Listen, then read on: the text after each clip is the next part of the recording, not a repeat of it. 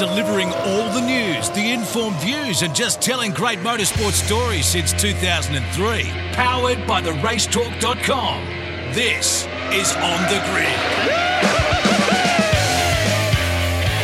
G'day, everyone, and welcome to another episode of On the Grid here on mypodcasthouse.com or whatever you're listening to us on, including the radio show Limited's RS1. Thank you so much for joining us. A big show coming up this week. A little bit later on in the show, we'll be joined by Tom Arciuli from Doric and also Mark Walker, Richard Craill as well to join me to review what happened in a pretty big weekend up at Sydney in the wet. It was, uh, of course, the first round of the supercars for 2022. But let's kick off the show with a really great interview. Richard Craill catching up with George Miedecke to have a chat about his life in motor racing and also the fact that he'll be stepping into a car with Marcos Ambrose for the Bathurst Six Hour. Let's find out what that's all about. Richard.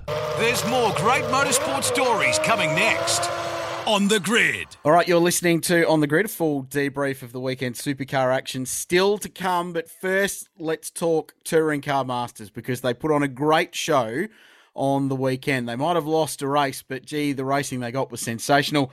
And the man that won the weekend in his second start in the category for White Line Racing joins us on the other end of the line. His name is George Miedecke. George, welcome and congratulations. Thanks, mate. Yeah, it was. Uh, uh, I, I, wasn't. I don't know if I was expecting it. I was hoping for it.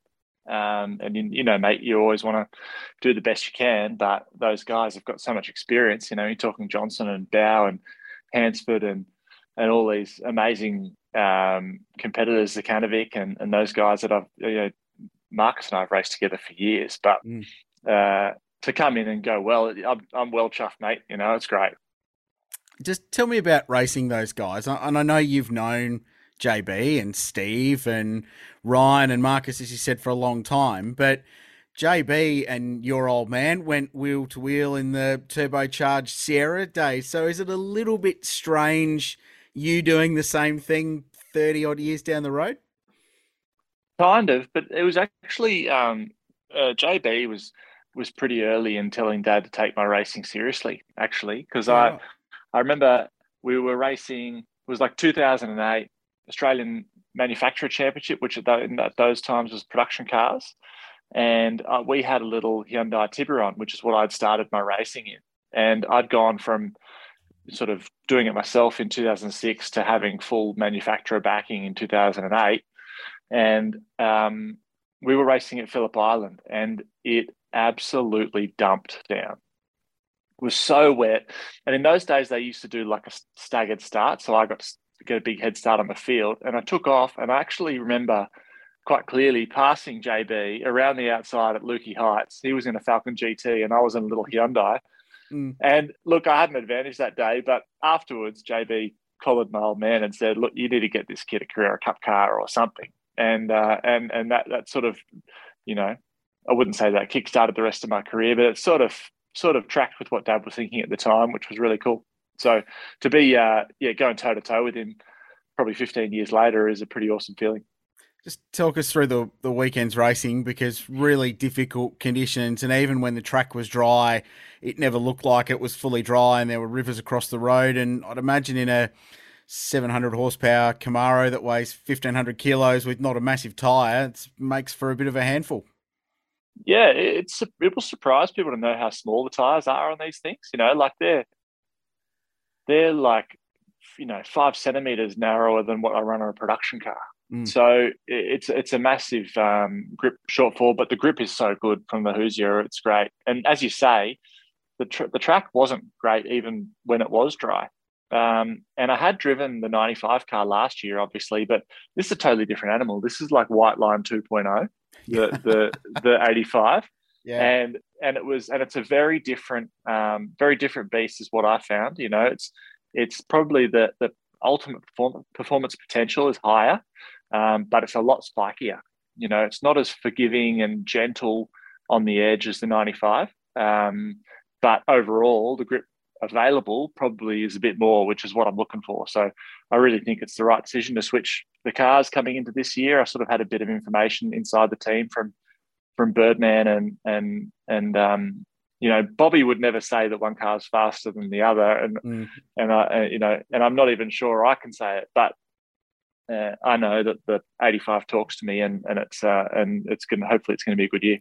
Yeah, I think there's a sentimentality towards the the 69 Camaro and yep. the the 1970 car probably hasn't had the same, well, it hasn't had the same run as the 69 car that your old man drove. But it, when it's had a, a, driver of your caliber in it, with the fullest of respect to everyone else that's driven it, it's always been at the front. So clearly, it's a, a really good package, mate. The racing was awesome, wasn't it? And and there were occasions where we had five or six cars. Linus Stern, yourself, and JB had a cracking battle uh, on Saturday, and again on Sunday it, it's just really hard competitive racing. But I was sort of around the debrief when you guys were, were talking on Sunday morning, and uh, you were all talking about the fact that you felt quite confident with each other, that you could race quite hard, but there'd be no massive risk of you driving each other off the road. So it feels like there's a lot of respect at the front of that field this year.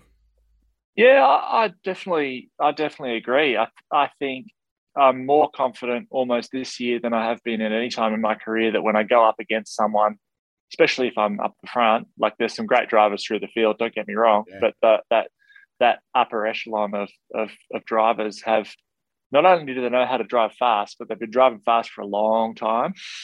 And and we're all got it. We all have a similar mentality, which is which is hard, but you know, and really hard, but fair. Um, and no one's going to give an inch. You know, we'll still rub rub wheels and and all that sort of stuff if we absolutely have to. But it's not like you know, what we saw in Super 2 and stuff on the weekend where people are just running each other off left, right, yeah. and center. And so there's a level of respect that you give to to the the people that you're racing against. And to be honest, like the, the thing that got me was I'd be racing against uh, Ryan Hansford and I misjudged the how long the bonnet was, gave him a tap, went up to him after the race and said, Look, sorry, mate, just totally didn't didn't get it. And he said, no, yeah, no worries. First he blew up at me pretending, but yeah, no worries, all good. And as I was walking back through the field, I saw Brett Peters, right? And yeah. and I said, I said, sorry, I sorry I marked your car. And he just said, he just shook my hand and said, bloody good having you here, mate. You know, yeah. and that's the that's the attitude is is just like everyone wants to race, go racing, go race hard, but race with respect. And and uh, yeah, I mean, obviously I had a good weekend, so I'm going to be chuffed either way. But I think um, it, it bodes well. Yeah, yeah.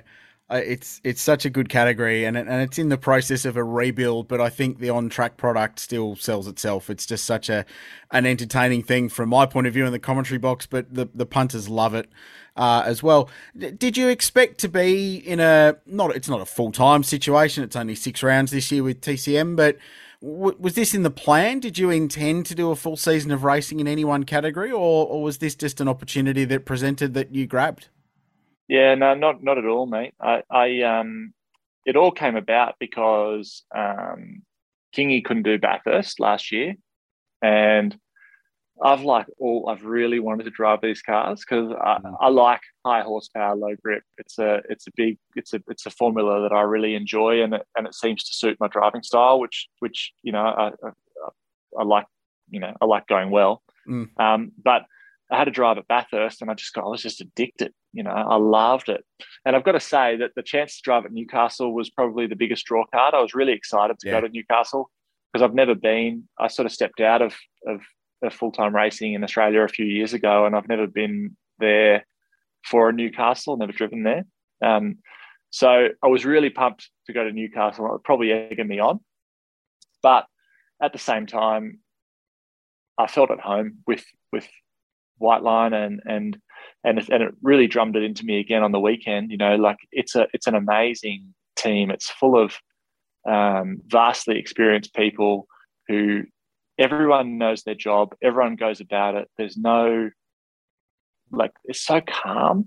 Yeah, I can't, I, I don't know how how I can explain that as different to another team, but it's just everyone knows their role and everyone stays out of each other's way and they get it done. And there's a lot of respect for the driver and um, and you know we really feel like when we win, we win as a team, and and the team in the pits put the car on the track, and then I just do the I do the the next bit, and and whatever happens is a combination of both of those, and I think that's really cool. So yeah, I hadn't planned to do a full year, but my God, I'm happy I did.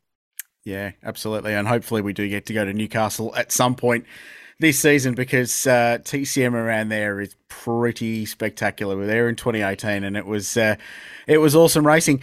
Before we launch into the next part of the chat, I want to talk to you about, which is the six hour. For for those that might not know, just give give the audience an idea about your day to day because they they may not know that George Miedecke now is dealer principal at the Miedecke Motor Group, and that I would imagine takes up a fair whack of your life.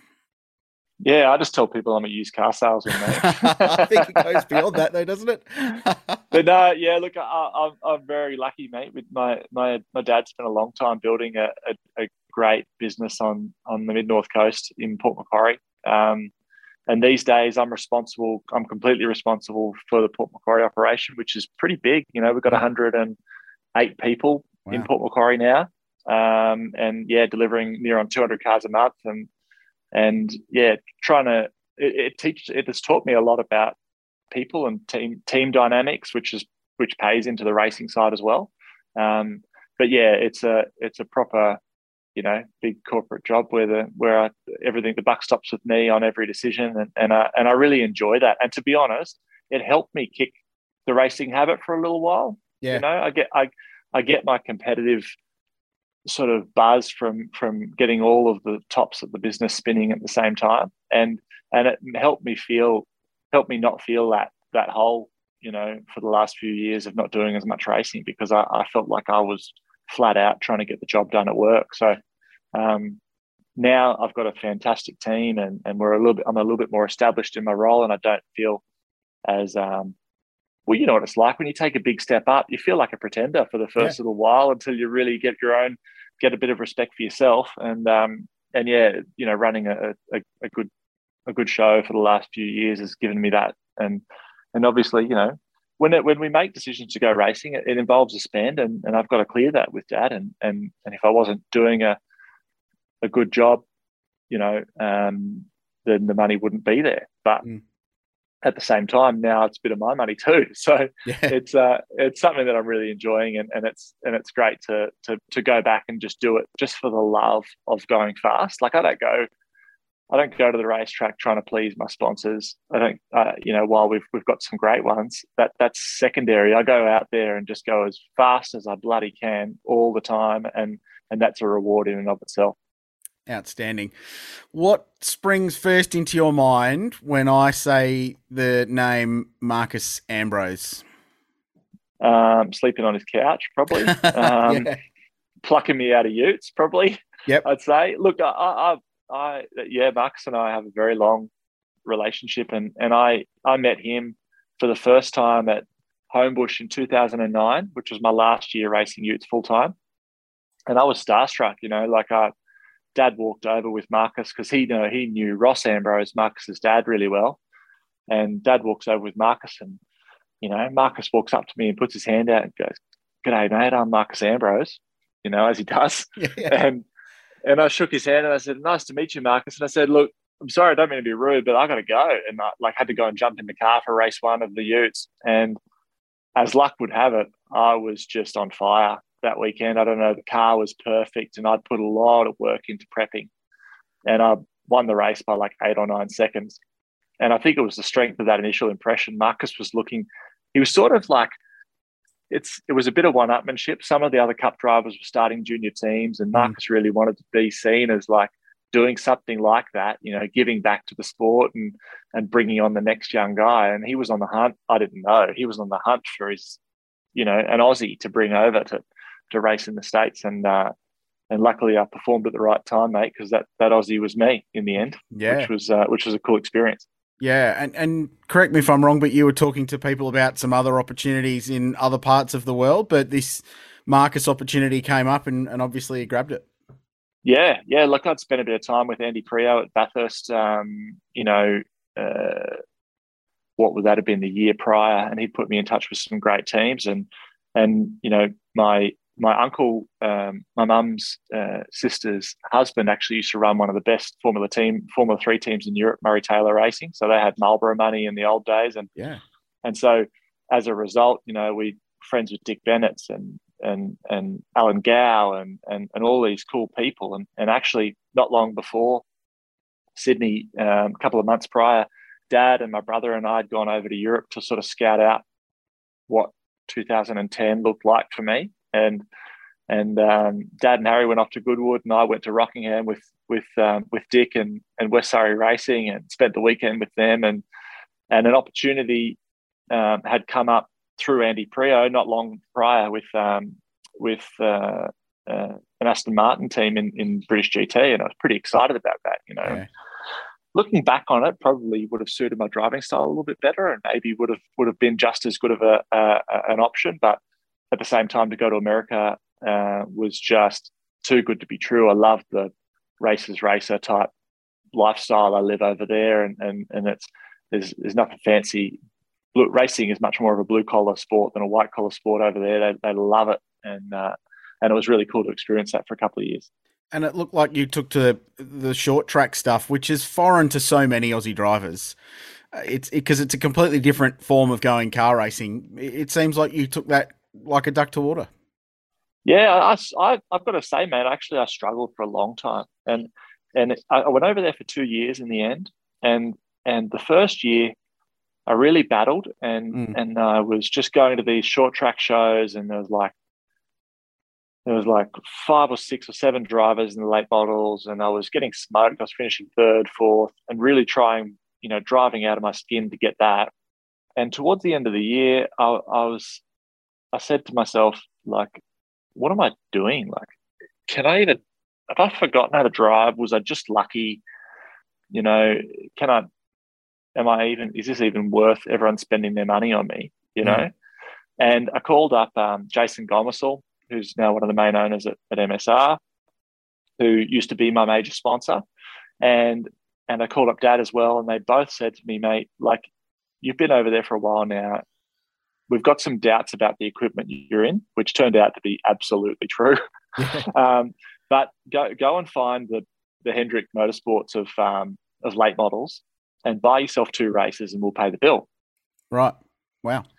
And I'd been I'd, I'd you know obviously been immersed in the in in the um in the world over there, and you know my my my mates that I was hanging around with were like Joey Logano and Corey LaJoie and you know, Brandon McReynolds, whose dad used to be the engineer for, for Dale Senior, and you know, um, Ryan Flores, who's like on all of NASCAR stuff as a pick t- tire changer.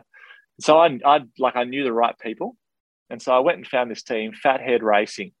Like, can you believe it? These like backward yokels up in uh, up in oh, where were they?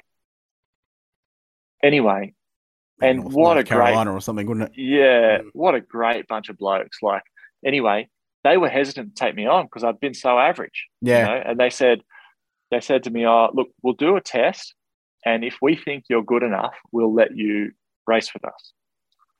And I went, "Okay." So we went up to test, rained out. We'll come back the next day, which was practice, rained out.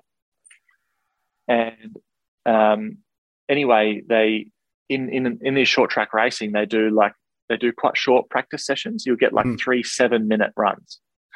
And I rolled out for the first practice, and behind me on the track was the guy who'd been kicking my ass all year. I let him pass, and he was like about 100 meters up the road, warmed up my tires, and then I, I got going. And next minute, I'm like, dum, dum, dum, pulled out past him and took off. You know, and I'm thinking, where have you been all my life? This car is amazing. And uh, like quite won the race that night. And then we went and did the uh, uh, the Bobby Isaac Memorial at Hickory that like about two weeks later, which is a 150 lap, like you know, decent money to win race, and mm. won that too. And uh, and and then quite quickly we decided that we were going to rename the rebrand the team, rebrand Fathead Racing as Marcos Ambrose Motorsport, and, yep. and, and the second year was was was what you what you guys in Australia saw, which was me kicking ass. yeah, know, yeah. Which was which is really good. So yeah, it was uh, it was a, a good confidence builder, and, and, it reminded me that you know, as as Dad's reminded me so many times through my career, you just the driver doesn't forget how to drive mm. a car. You know, there's something wrong. If you're if you're if you've been quick before, you'll be quick again. It's just you got to get the right environment, and uh, and and we found that, and that's what got us back on track um, in the states. It's a great story, mate, and and it leads us to what's going on at Easter this year, which is you and Marcos getting together in a Ford Mustang built by GRM. uh, to tackle the Bathurst six hour. Who made the phone call to Marcos and said, "We need to do this"? Did, was it you that picked up the phone? Uh, I think it was Dad actually. Like we we we sort of we finished Bathurst last year. We had a great time. Um, mm. Ryan McLeod built an awesome car, but there were some limitations to it that that we weren't going to be able to easily engineer out of it. You know, if we wanted to take the fight to the BMWs, we are going to need to make some sort of change. Yeah. And um, and so Dad and I made a decision pretty quickly that we'd put the car up for sale, and um, if we were able to sell it, then we would build a new one um, with with those learnings in mind. You know, and quite quickly um, things happened. A great bloke by the name of Chris Delsmer bought the car, who's a, prolific production car racer. He's done some Super Three as well. Yeah. Um, and then it was like, okay, well, who builds it? And this is right when when um, uh, Australia was shutting down again. You know, with COVID, everyone was starting to go back into lockdown, and and GRM had all these people who were doing who couldn't do anything. You know, and so Mark, Dad picked up the phone to obviously Marcos was at GRM, but but Barry and and Stefan, um, all these amazing people they've got down there, and we quite quickly worked out a deal that you know kept their guys working, and uh, and and you know advanced our program to the level that we we're sort of hoping for. So, and to be honest, it wasn't that hard to twist Marcos's arm. I know he's at pains to say this is a celebration, not a comeback. He is, but it wasn't. It, it was not difficult. You know, he he he loved that. He loves the opportunity to get to come back in a um, in a way that he's doing it for fun rather mm. than doing it for a big, you know, the, the, I reckon he had a great time in America, but the pressure and the constant, the constant drive of it all really is what played on him. And and uh, when he came back to Australia, he realised he just didn't want to do it anymore. He's got the talent. He's he's is no doubt in no doubt about his competitiveness. He's one of the most focused people I've ever met in my life. You know, when I when I lived over there, you know, if it didn't have something to do with Marcos going faster, he didn't want to know about it. Yeah. And uh, and and he's a different bloke since he's come back. He's he's he he, he takes a lot of pleasure in that stuff that he's doing at GRM with the combine, and he's trying to get a you know a a uh, a, a Roush gong show going over there, which is pretty cool. Um, but uh, but you know to to get a chance to come back and and get the pleasure of driving without the pressure of being you know, at the absolute bleeding edge of the sport, I think he found very attractive. Yeah, it's really exciting, and, and for you to be able to race with him as well must be really cool. Uh, you've driven the car, I know. Uh, initial test session. What's the initial thoughts on this new Mustang, and where do you go from here in the lead up to the Easter long weekend?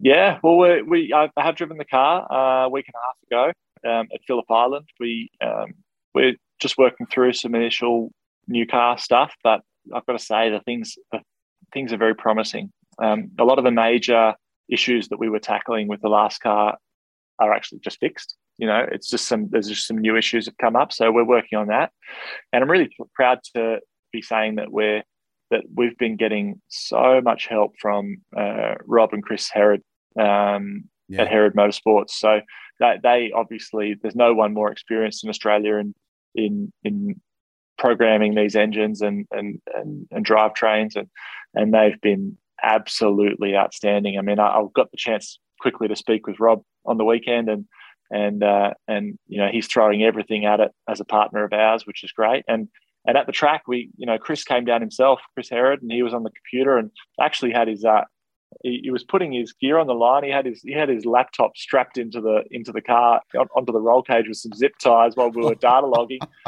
and uh, and and and they're both they're both pumped. So I'm really pleased to have Herrod as a partner because they you know we we can prototype and get through a lot of these little niggling issues very quickly. So um, we will be testing again, you know, towards the end of the March month, which I'm excited about, um, and and it holds a lot of promise. So yeah, watch this space. The, the question I did have for that car, and a couple have asked seeing the photos, is that it's sans gear stick. It, you've gone the paddle shift option. What was the reasoning behind that?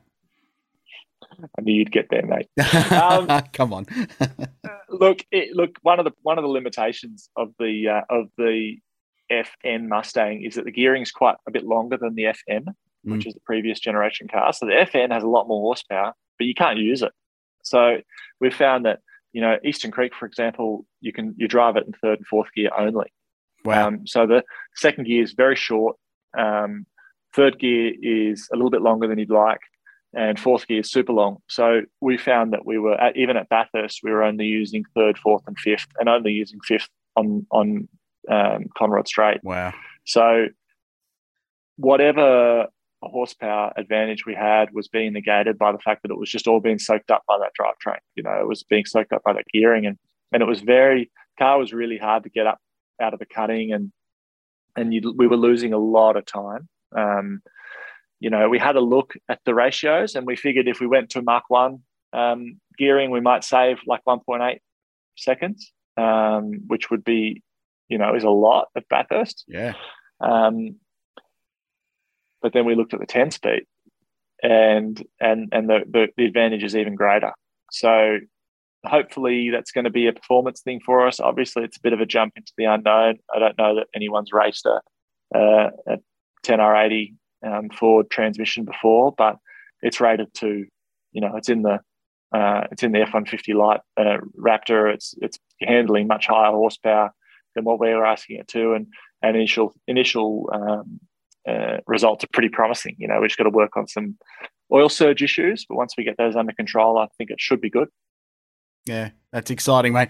It feels like the old days of touring car racing where you, the tuners and the teams and even a bit of backdoor manufacturer, arm around the shoulder kind of things going on. And it's really exciting to see. So, looking forward to seeing it there. Mate, we could talk for hours about your career to this point and what's still to come. But uh, we really thank you for your time. Thanks for jumping on. Well done on the weekend. It's awesome to see you back in a race car, especially one for White Line Racing, which your family's got such a close relationship with. And looking forward to Easter long weekend and seeing how you and Marcos go in the Mustang in the mountain. Yeah, me too, mate. Thanks for having me on. It's a you, you managed to draw it out of me. I don't usually talk this much, but um, look, it's a it's it's a lot of fun talking about cars and going racing with you and bringing back some of those memories. So, cheers. We'll do the full one hour special one day, mate. Appreciate it. George Miedecke joining us here on the grid. You're listening to the latest from around the motorsport world. On the grid. All right, as we continue the show, Richard Craill, lovely chat there with George. Well done. Yeah, cracking chat with George Miedecke. Uh, I'm really sorry you guys couldn't make it. He's a, a super bloke, or no, when not. invited, one of the two. uh, super bloke, really, really good contender. It's great to see him back in TCM, but I'm really excited to see what he and Marcos can do for the um, the Bathurst Six Hour this year. That's a really exciting program, and we learned things in that chat that have not been learned so far about that campaign. So, really cool. Really cool. Look, there's, there's an hour feature to come, I think. and I look forward we'll, to Mark we'll Walker writing that feature one day, Mark. be nice, wouldn't it? I had a really good story up my sleeve there for the race talk, but, you know, whatever. How are you, buddy? uh, good. I think I'm, I'm dry here in Melbourne, which yeah. is uh, more than can be said for anyone's feet who were at Sydney oh. Motorsport Park on the weekend. Yeah. Tell me about it. Well, one, apart from Richard also being there, Tom Arciuli from Doric was there as well. He joins us for a wrap of round one. Tom, how are your feet? Uh, good boys, but I've also got a great story from Sunday morning for you. Ooh. I was walking underneath the pedestrian bridge towards the paddock area. A bus was going the other way and decided that they would use the splash pad as a way to water me from yes. bottom to top, oh, and I was covered in dirty rainwater at 8:30 a.m. Oh. and not by my own means. So yeah, that wasn't was a great start sun- to a Sunday morning. Wasn't Sunday morning grim? It was just grim. I tell you what, there a similar story to that. There was almost a supercar team that will remain nameless for now. If they cross me again, though, power rankings not for life because they decided to swerve from the other side of the road to hit a very large puddle, a beam of where I was walking just under just past the bridge when you come out into the open and yeah. you got the skid pan up on the right.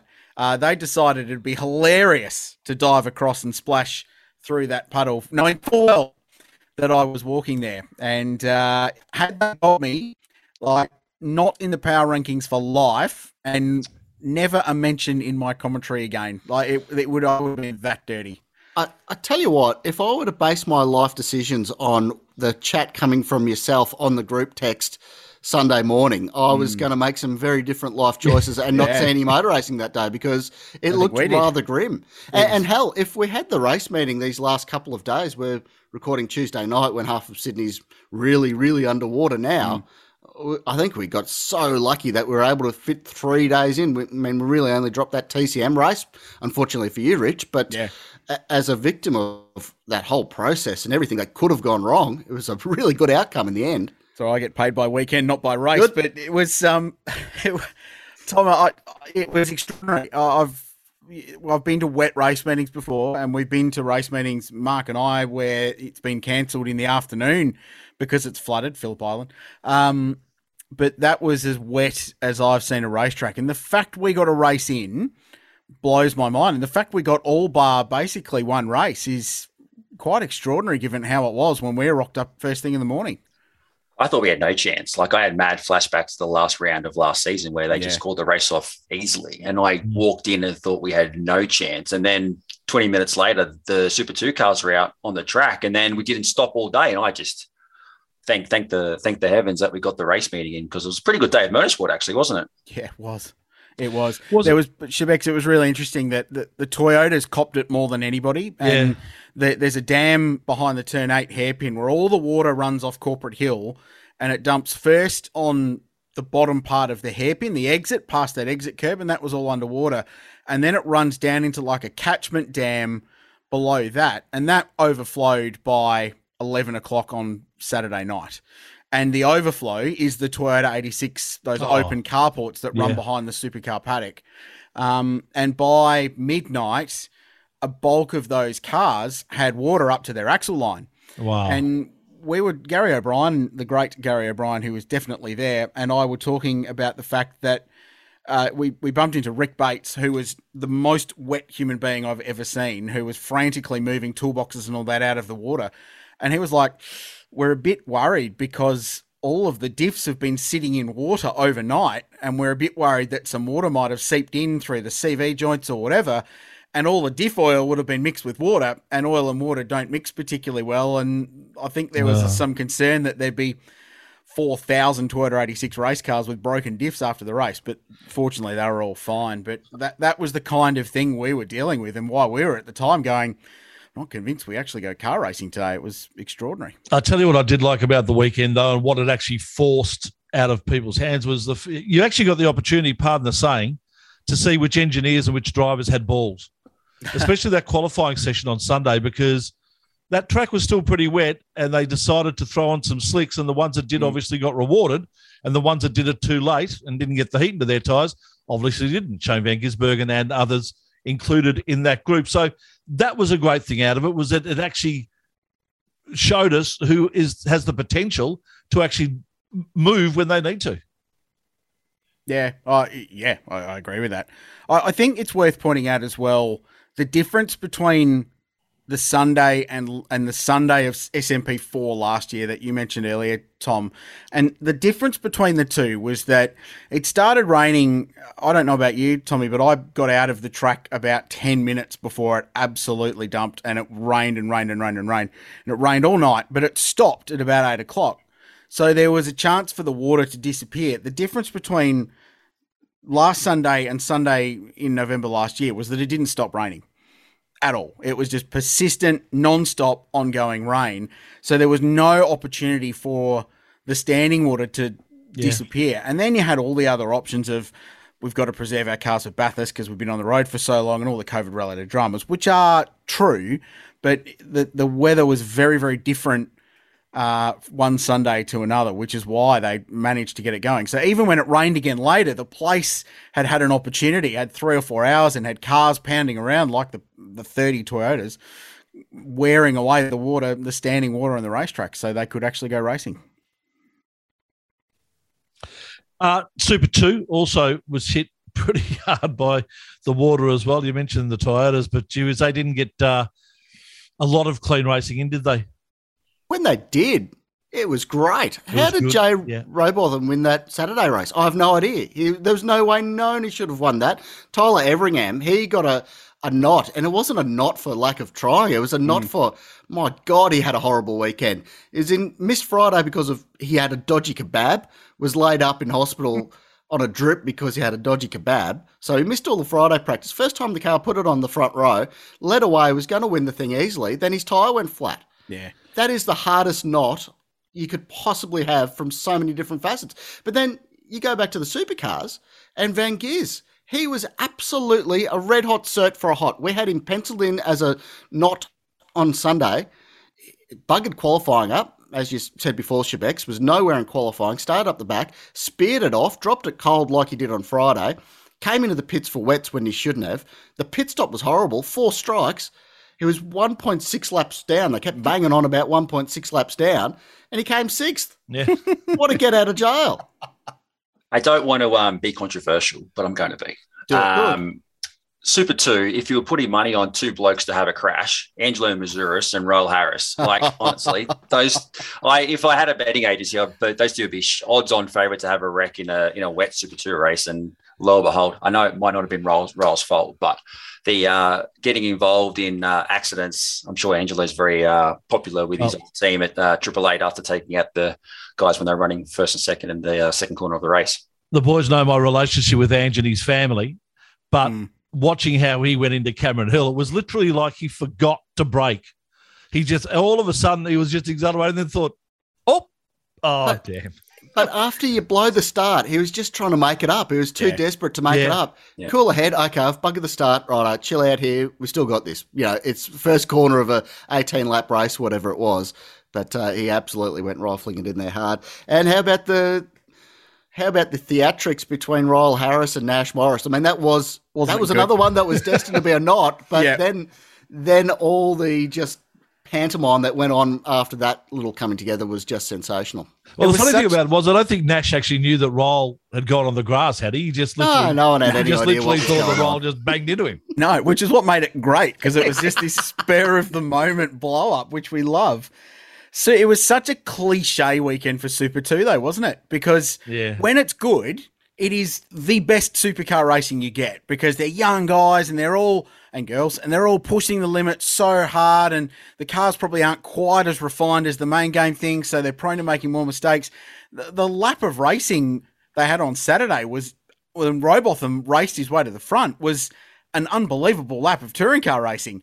But then it just all utterly turns to dog do when they crash into each other or they stall on the start or they make stupid moves and but it, that's just super too. I think that's part of the joy of watching those races is it's it's more BTCC at times than the BTCC. The, the one that we gave a watt, and it was a bit hard to place this one in the power rankings this week, was David Cauchi. Yeah. Um, I've worked in multiple places where you have the no compete clause at the end of your exit of employment, and everyone sort of raised an eyelid when he lobbed up to Winton for the test day there in his in his Grove racing kit, and he was there in the weekend, and the lawyers fired up. You'd imagine uh, Triple Eight, they're pretty sharp in most departments, aren't they? You'd imagine their lawyers and their contracts department be fairly well all over this. This is going to be one that's going to play out, isn't it? Well, the boss is a lawyer herself, isn't she, Jess? yeah, I think she's fully qualified now as well. Yeah. But but then you've got Tony Quinn, who's done bi- literally billion dollar business deals. Yeah. Tim Miles, who sold billion dollar businesses, and Roland Dane. Full stop. He just likes Uh, to fight. Yeah, correct, correct. Um, but on the other side, you've got Stephen Grove, who runs an enormous business, and I'm and sure would enjoy a fight as well, I reckon. fully up to speed on all of the legal process. So, um, Tommy, you, I mean, you you're in the corporate world. It's it's going to be an exciting little period for these two teams. Well, I'm just happy it keeps Peter Adderton off the front page for a bit. Eh? Let's have somebody else and having a bit of a blue ha ha and having some controversy go around, eh? Uh, even uh, even on Sunday with his, I, no one likes you at Ryan Walkinshaw, and for a moment everyone was like, "Oh, what?"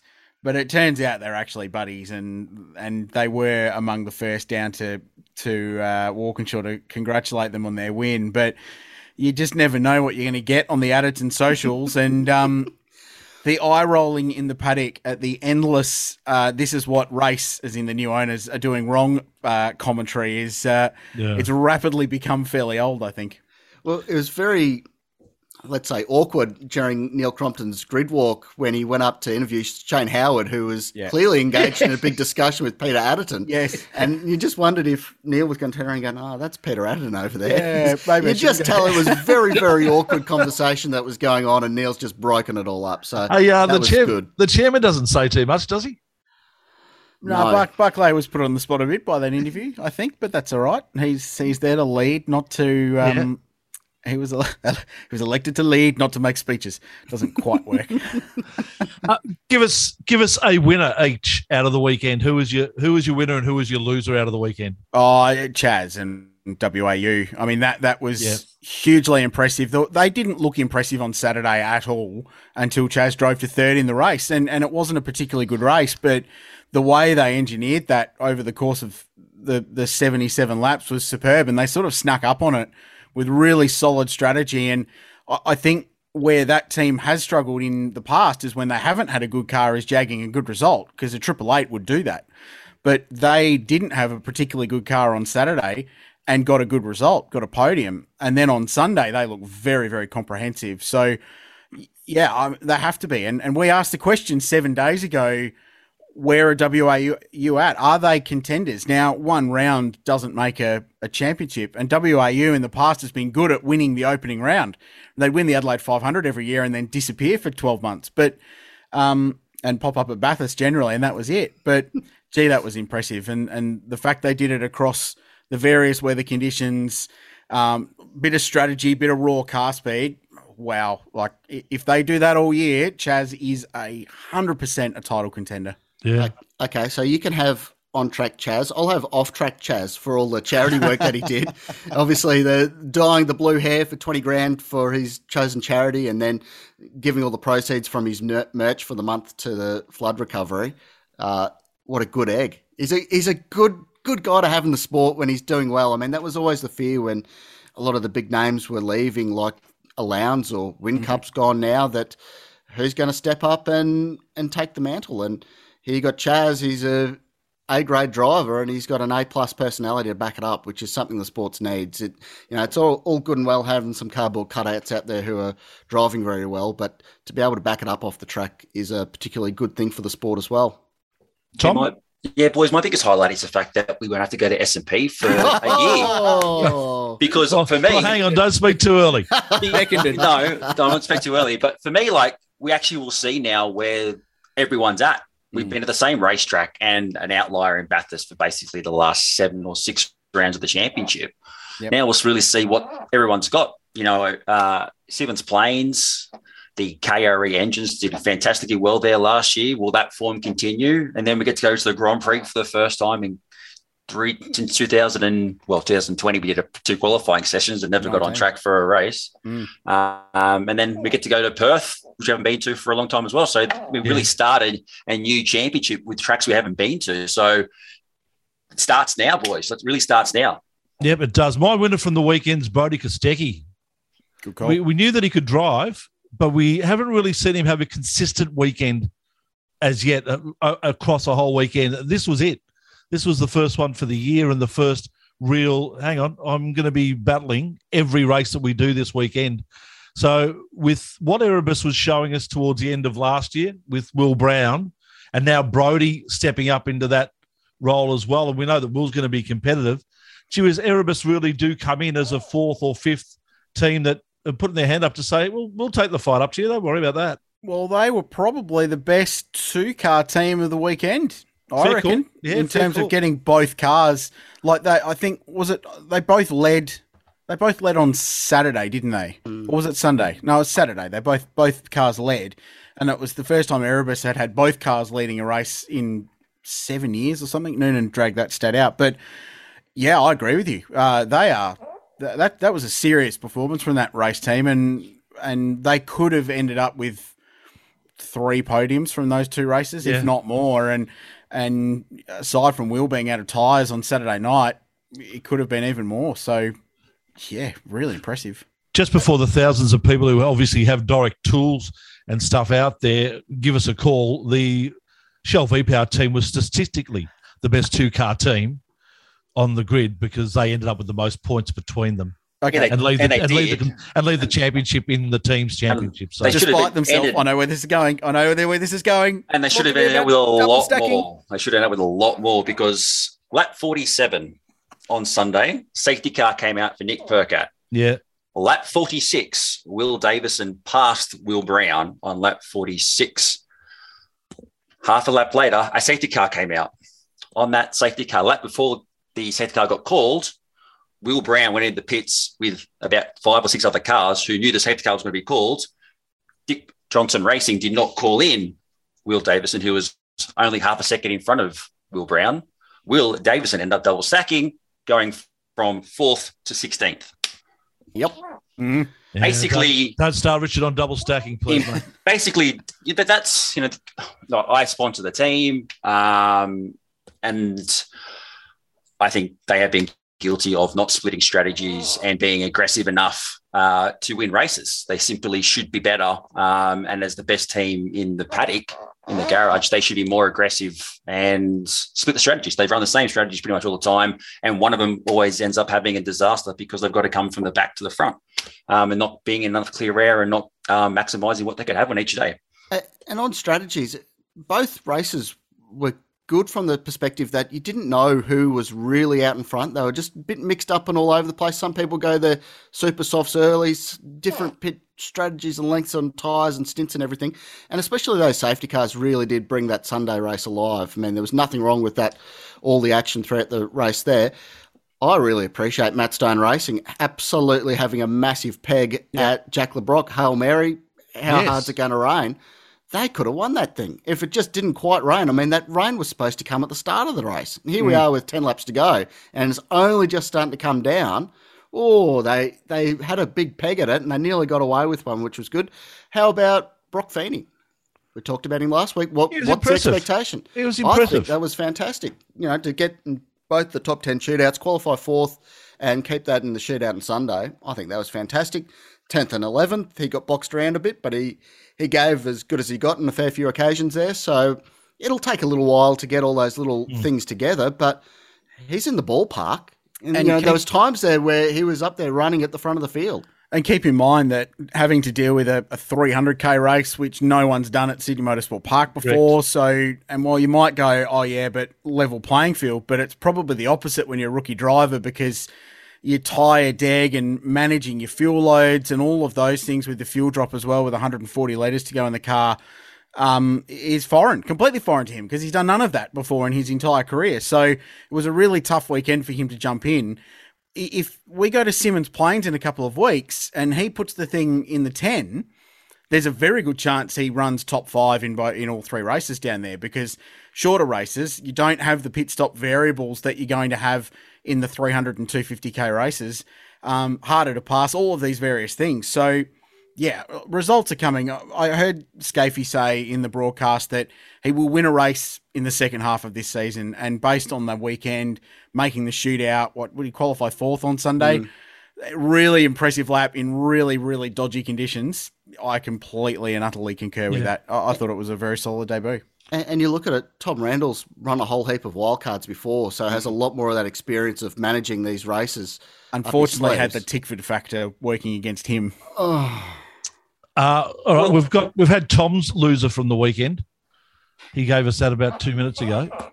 Mm. Uh, anyone else want to add to it? I thought Scott Pye. I was really disappointed. Yeah, through the weekend, I just it, there was just nothing there. Yeah, ran strongly on Sunday for a bit, but yeah, it was strange. My no biggest loser is is Tickford again.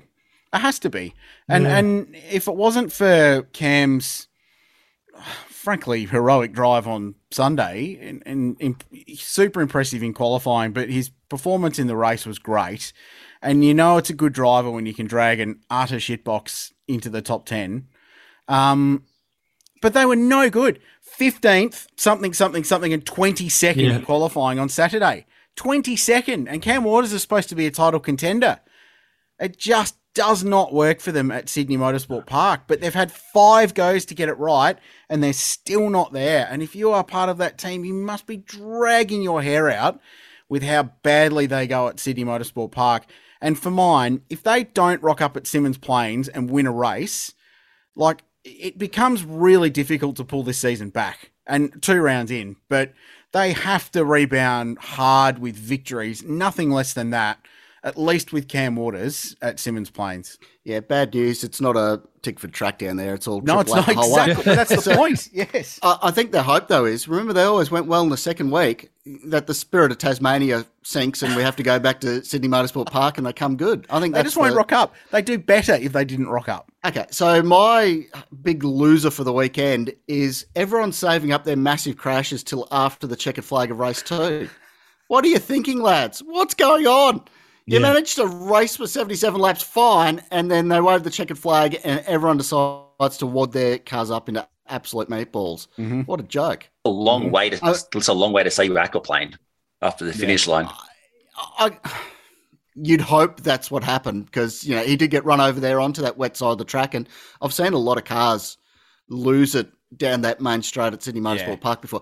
I mean, you know, remember the year that Van Giz was wetting his tyres in the grass? I mean, he's the exception Oh. to the rule there. He can do those sorts of things, but yeah, that was awkward and dumb. And then Anton just absolutely fenced himself trying to do rad skids.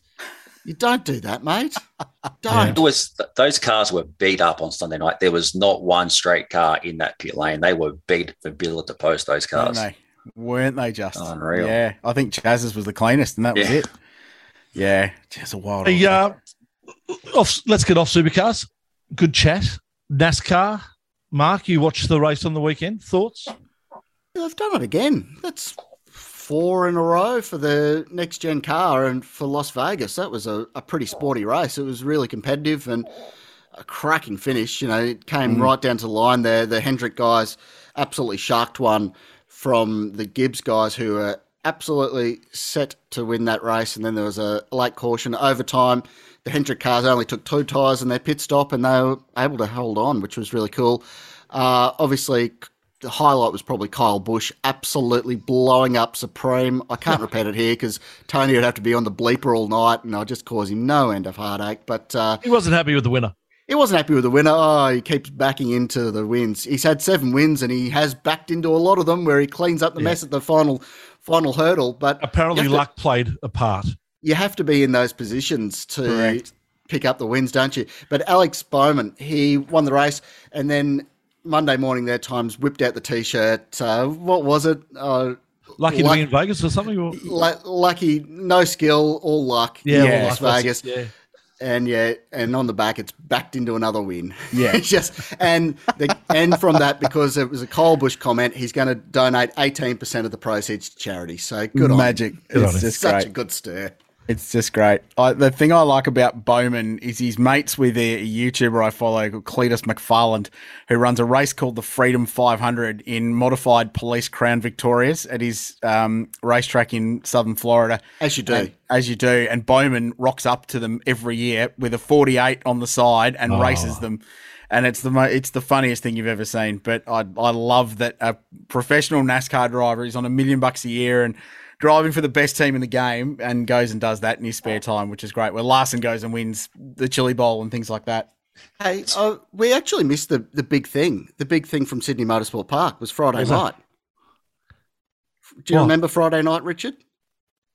I don't know what happened Friday night. Oh wait, Supercar Media Awards. Is that what we're talking Oh, about? Of course. Oh, yeah. Guilty. You're nowhere. You're running it, and you Don't you, forgot. don't you do the awards, mate? Yeah, no, I did. I emceed them and uh, put it out of my mind. It was very stressful. the only Been reason there, I done that. MC, the only reason I emceed them because I knew we didn't want anything. Oh, but how good Mark Walker picking up photographer in the, on the podium, and he's only goes to like three races a year. exactly. Yep. So what you Ah. we should look. We'll, we'll pat ourselves on the back a little bit here because why not? Uh, so M Walker finished third for best feature photo. Yep. For the very very moody shot on our uh, what nine kilometer long six k track For- walk during Bathurst. our podcast reporting. Correct. The podcast, which we put a massive effort in, got nothing. But No, just no, a- an equal off- third. Settle down. No, no, no. But that particular podcast, Yeah. we got nothing Oh, for yeah. that four and a half hours of effort. But it was just a, a one second photo that uh, gets us a mention. Yeah, good work. uh, Walker then P2 in best on track photo. P2 by the doyen Mark Horsburgh um, with your shot of the, the Bathurst winning moment with the pyro. Uh, on the grid was equal third with the great Greg Rust. Right, so that, that, That, that is pretty big. that Just makes me quietly. proud. That's makes me big. proud. how the how the hell the ABC got second yeah. is beyond me, but I, I beat I beat myself there. I was trying. Cardi was like, "Who finished second? I'm like, "I got no idea. I completely Richard. yeah, Yeah. Richard. Yeah, good on you, mate. Second Sorry, and but- third. But the ABC's just extended my contract, so it's really good. Thank you. uh, and then we we were fourth and third in best feature story. So Dale's embedded with Cool Drive Racing story was P4. So Yeah. very very close in the voting there. And then the Bathurst Notebooks were third, and they were outrageously su- su- bleh, successful. Uh, yeah, P3 and podcast uh, was and uh, overall yeah, and- publication. yeah, yeah, P3, which I thought was pretty good. yeah. We're all Yeah. a bunch of part time. No, well done, guys. Good to be a part of it. And I know Tom's happy to be a part of it too. Yes, well, we're a major sponsor of the Race Talk, direct.com.au slash shop. And if you want to upgrade your front door to a digital lock, you can buy one. It's called the Epic Cylinder, 80% off right now. Easy. Can install it in 80%? fi- 18% off. Oh, I thought you said 18. 18 in honor of Kyle Busch. 18%. I was Actually, it's actually in honor of year 18 of Doric in Supercars, as you know, Krause. Ah, but, of course. but yes, easy. Upgrade your lock, no keys. Do it five minutes. Get online, have a look now. We've I'm got one on the one. back door. Works as a treat. Yeah, I'm getting one for my, my front door. front door. Yeah, I might have to too. And Yours- eighty percent off. I'm definitely getting in there. Do there. they make them for sliding doors, Tom? We could probably take this offline. Now, just describe Not your yet. door and your current lock situation, Yeah. please. Well, I I've got can- two keys. One of them I hide. All right, boys. Always great to chat. Thanks for joining us, Tom. Really do appreciate it. Boys. I'll tell you what, looking forward to Phillip Island Classic this week. Ah, yes. 409 entries for a motor race, and they're all good. Yeah. And Larry Perkins back behind the wheel of a Super V8, which will be fantastic. 30 odd uh, V8s in the five litre touring car class, all sorts of just absolute awesome stuff. F1 cars, Can Am cars, the whole works. Can I, Tommy? Round two of the Australian Superbikes at Queensland Raceway also this weekend, where uh, the Ducatis are in front. Bryan Staring of Yeah. DesmoSport Ducati, who came second and first this week, last weekend at Phillip Island, is leading. And Wayne Maxwell, who was a second faster in qualifying, fell off in the Oh, first no. race in his one, he won race two. So there's some very close Superbike racing, which you'll see this weekend on SBS and Stan. And as well. Yeah. uh, you will be filing some Superbike contact a little bit down the road on the race talk. So keep an eye out for that. Yeah, looking forward Yeah. to it. Very Address, much. addressed to Dale Rogers. Yeah, yeah. Dale's a big. No, he genuinely loves his superbike racing. G'day, Dale. Uh, it was nice to see Dale at uh, the racetrack. Uh, just on the Phillip Island Classic, um, Jack Perkins was due to drive the H Pattern uh, Castrol car, but unfortunately, uh, the life of someone doing home renovations, uh, unfortunately, he's broken his leg. So Saw him um, in the moon boot. Correct. Yeah. So, despite that, he did a nice job in pit lane on the weekend. So, LP in the car with the manual gearbox, and Jack will drive the WAU 2015 HRT car because he can uh, drive it with one foot. But that, that's such is the life of a professional race car driver. Yep. Make sure you join us next week when we'll have a uh, preview of the Shannon's Nationals, of which uh, Richard, Mark, and myself will be at. You going to join us, Tom? Absolutely. Why not? Beautiful. All right. No, the Shannon's Nationals not on the not on the podcast. You come down to Phillip Island. No, you come on the podcast first. Oh, you can come on the podcast too. You're more than welcome to. But my question was more about Phillip Island. Oh, I'm going down there as well. Beautiful. ASBK this weekend, Phillip Island next weekend. Magic. That's the way to be. Beautiful. All right, guys, we'll catch you next week. Thank you for joining us right here on the grid.